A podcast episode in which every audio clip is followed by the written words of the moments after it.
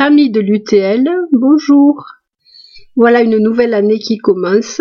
Cette année, j'ai décidé de faire des podcasts, comme lors du confinement. Bon, à cela plusieurs raisons. Économiser ma voiture, ma fatigue aussi, pouvoir euh, enfin participer moi aussi aux activités de l'UTL et essayer de retrouver tous ces gens qui m'ont suivi lors de l'épisode Covid 2020-2021 et qui ont été nombreux à écouter mes podcasts. La formule permet de suivre ce que je raconte en épluchant les légumes ou tard le soir. Je sais que vous avez tous des emplois du temps très chargés. Voilà, on va voir, c'est un pari. Allez, c'est parti. Alors tout d'abord, un petit bilan de l'été. Tout le monde a convenu que c'était un été particulièrement chaud caniculaire même, et que si cela se renouvelait, il faudrait prendre désormais des mesures pour gérer les jardins et l'eau différemment. Une fois n'est pas coutume, mais n'est-ce pas, nous sommes au début de l'année, je vais vous raconter ma vie. Alors moi, je suis née à Nîmes, pays de canicule s'il en est. Nîmes, c'est une ville qui est entourée par sept collines et qui se transforme régulièrement en chaudron pendant l'été. Pas d'air, une chaleur qui s'accumule, toutes les conditions pour voir le goudron fondre. Lorsque j'étais petite, dans les années 60, c'était d'ailleurs un indicateur pour savoir à quelle heure on pouvait de nouveau sortir, après une sieste qui nous faisait grogner et soupirer entre des draps mouillés de sueur. Quand le goudron recommençait à prendre dans les rues, on pouvait chausser les petites chaussures blanches et on pouvait à nouveau envisager de traverser les rues sans abîmer les précieuses chaussures. La chaleur montait de l'asphalte et il fallait attendre que la nuit soit tombée pour pouvoir sentir un petit peu de fraîcheur. On ouvrait portes et fenêtres, les voisins tiraient les chaises pour prendre le frais sur le pas de la porte. Il n'y avait pas d'isolation dans la maison. Sous le toit, il faisait très chaud. Alors on ouvrait tout. Et puis, on partait en procession, se promener au jardin de la fontaine, car on avait la bonne idée à cette époque-là de laisser les jardins publics ouverts la nuit jusqu'à des heures tardives, ce qui permettait aux gens, comme on dit dans le midi, de prendre le frais. Autour de Nîmes, il y avait des masets, c'était des petites euh, constructions qui se perchaient sur les collines autour de la ville. Des collines pierreuses où il ne poussait pas grand-chose. Quelques pins, des arbousiers, des chênes verts. Ces masées avaient été attribués à des familles nécessiteuses habitant en ville sur la demande des curés qui voulaient ainsi lutter contre l'alcoolisme. Nantis de cette petite propriété les ouvriers montaient le dimanche à la campagne, faisaient pousser quelques légumes, jouaient aux boules, se mettaient un peu à l'ombre et passaient du bon temps en famille. Les montées étaient escarpées depuis la ville, les gens étaient chargés, ils circulaient souvent à pied, quelquefois en vélo, et il est resté de cette époque des noms de rues absolument savoureux. Ces petites rues qui serpentaient entre des murailles dont les pierres étaient tirées des terrains, avaient quelquefois des noms savoureux comme euh, le chemin de Tirecu ou le chemin du cul de la marmite, qui donnait une idée de la difficulté de la montée. Mais il y avait aussi euh, le chemin de la cigale et la faune des chiens, toutes sortes de noms qui enchantaient les enfants que nous étions alors, mon frère et moi. Mes grands-parents nous avaient cédé l'appartement en ville qui était au-dessus de leur magasin de fruits, légumes, épiceries, le genre de commerce de quartier que l'on trouvait à l'époque, et étaient allés s'installer dans un petit masé qui appartenait à la famille depuis quelque temps. Et c'est ainsi que les fins de semaine, qui ne s'appelaient pas encore les week-ends, nous montions passer le samedi après-midi et le dimanche à la campagne. C'était toute une expédition. On s'est installé à l'arrière de la panard en compagnie des chiens sous la bâche. Et tout au long du chemin, les bouteilles de limonade faisaient une petite musique qui nous accompagnait jusqu'en haut. Il y avait aussi des bouteilles d'eau, toute une provision. En effet, euh, l'eau potable n'était pas encore branchée dans le quartier et donc il n'y avait que des citernes et une pompe pour alimenter la maison. Le système des citernes et de la récupération d'eau perdurait depuis le XIXe siècle, date de création des masées. Il y avait toute euh, une économie de l'eau qui permettait, à partir des pluies d'automne, d'être suffisant en eau pour l'arrosage et la toilette jusqu'à la saison suivante. Pour nous, les enfants, ce n'était pas un problème. L'aventure commençait à l'arrière de la voiture, en compagnie des chiens. Nous étions cramponnés aux arceaux qui soutenaient la bâche, brinque dans le chemin où le goudron n'était pas encore passé. Le masé, c'était notre western à nous, une vie de pionnier que nous trouvions absolument délicieuse. De cette époque, il m'est resté euh, la religion familiale de l'eau et de son économie. Mon grand-père avait construit sur le terrain plusieurs terrasses creuses qui en fait étaient des citernes sur lesquelles on pouvait courir, sauter, installer des tables et qui nous permettaient de stocker l'eau des grandes pluies d'automne que l'on appelle maintenant l'épisode Sevenol. Une des joies de l'automne, c'était justement d'entendre l'eau s'égoutter dans les trappes et remplir petit à petit les citernes. Et quand toutes les citernes étaient pleines, mon grand-père était heureux. La première citerne de la maison, à ses débuts, avait été construite sous la maison et la trappe se trouvait sous le tapis dans la chambre de mes grands-parents. C'est vous dire si l'eau était précieuse. Il n'était pas question de la gâcher, de la laisser se corrompre, soit par euh, la présence d'un animal, soit par malveillance. Un robinet ouvert trop longtemps donnait lieu à des tas de récriminations, et l'eau avait souvent deux usages. Par exemple, la machine à laver se déversait directement dans un massif de lilas, et l'eau finissait au pied des arbres fruitiers. Les citernes étaient nettoyées régulièrement, chaulées, et elles étaient tellement profondes que mon grand-père euh, s'y tenait debout sans peine. On les vidait l'une après l'autre, et c'était un bonheur d'arriver à gérer l'eau tout au long de l'année et d'être suffisant. Cela demandait de la pratique et beaucoup de sagacité. Le jardin potager était en partie ombragé par des arbres fruitiers, ce qui permettait aux légumes de résister aux grosses chaleurs, et les fleurs étaient choisies en fonction de leur résistance. Donc on trouvait au jardin des mufliers, des tulipes, quelques violettes dans les coins qui étaient un peu à l'ombre, et des arbustes qui supportaient bien les chaleurs, le laurier et les lilas, qui, rappelons-le, viennent de Perse, donc sont déjà habitués à la chaleur.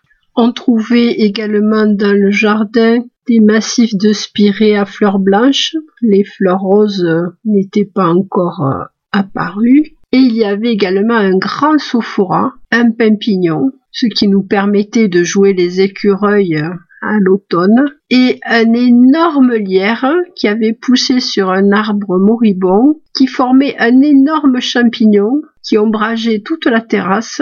La terrasse était orientée nord-sud, ce qui dans le midi est un bon moyen pour avoir des petits courants d'air frais et c'est une méthode qui est utilisée aussi euh, dans la construction des villes, quelque chose qui s'est un peu perdu, c'est-à-dire qu'on orientait les rues de façon à pouvoir avoir euh, des courants d'air frais en été.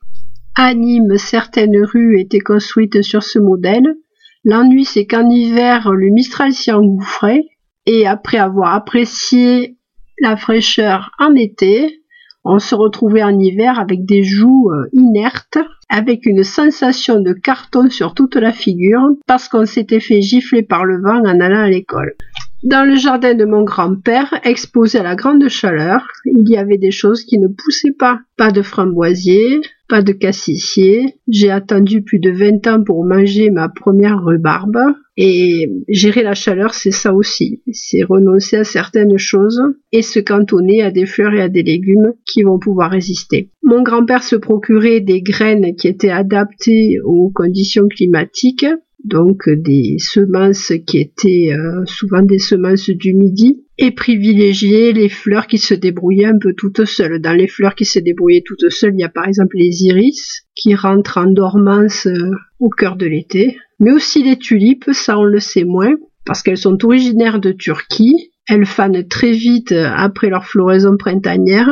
Les feuilles jaunissent et disparaissent. Ce n'est pas un hasard. En Turquie, en fait, pendant l'été, sur les collines pierreuses dont elles sont originaires, eh ben, elles dorment. Et plus il fait chaud, et plus les tulipes seront belles l'année suivante. Par contre, si le climat se réchauffe, il va peut-être être temps de commencer à lorgner du côté des amandiers et du côté des abricotiers. L'INRA a créé il y a assez longtemps déjà des variétés d'amandiers qui sont capables de supporter des gelées tardives et qui sont auto-fertiles. Il y a par exemple l'orane, ferragne et ferraduel qui rentrent dans cette catégorie. Et vous pouvez aussi envisager d'inviter chez vous un abricotier tardif. Ça existe. Pourquoi pas le tardif de Tarbes ou une des variétés qui fleurissent tard.